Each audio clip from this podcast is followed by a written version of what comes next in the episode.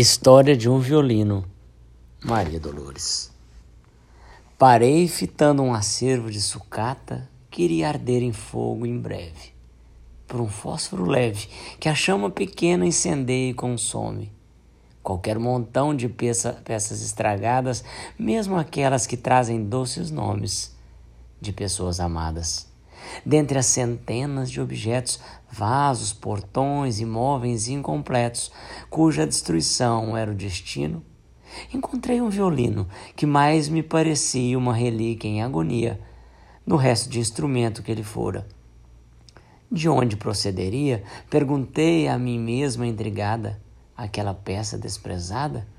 Sob que mão renovadora teria sido um dia perfeitamente manejada?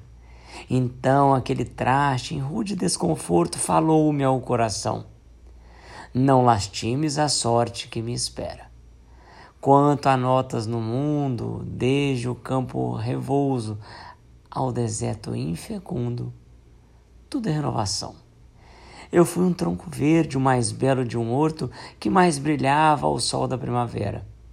Era visto de longe nos caminhos em que passasse alguém que amasse os pássaros e os ninhos. Minhas flores vermelhas eram a adoração de enxames de abelhas. Orgulhava-me, sim, de ser forte e robusto.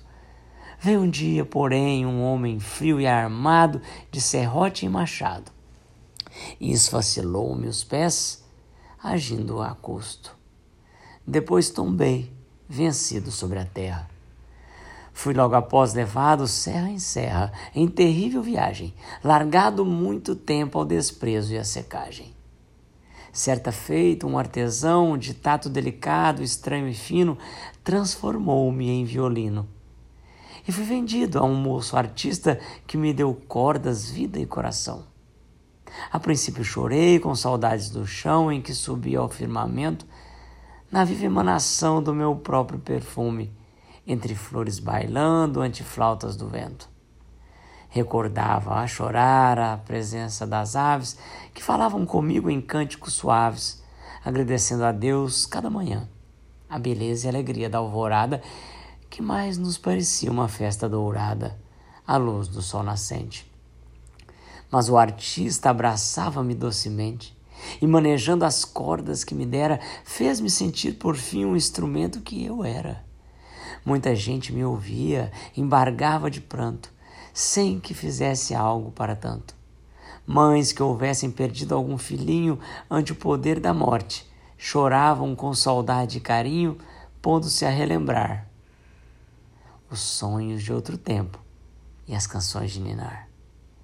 Muito doente em prece, pensava em Deus onde eu me achava, sem que eu mesmo soubesse explicar a razão notando que tornava as almas que sofriam mais consoladas e felizes, não mais me lamentei de me haver afastado do bosque bem amado em que deixara as últimas raízes. Depois de muitos anos, vi muita desventura e muita dor transformando-se em preces ao Senhor.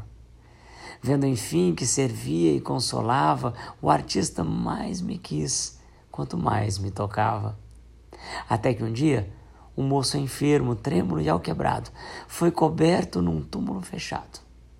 Então alguém me achou inútil para a vida e me guardou aqui numa cova escondida, à espera da fogueira, em que eu possa também encontrar a minha hora derradeira.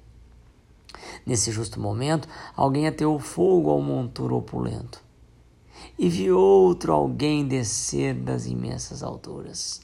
Um moço belo e forte, que arrancou de improviso a forma do instrumento, a labareda e a morte.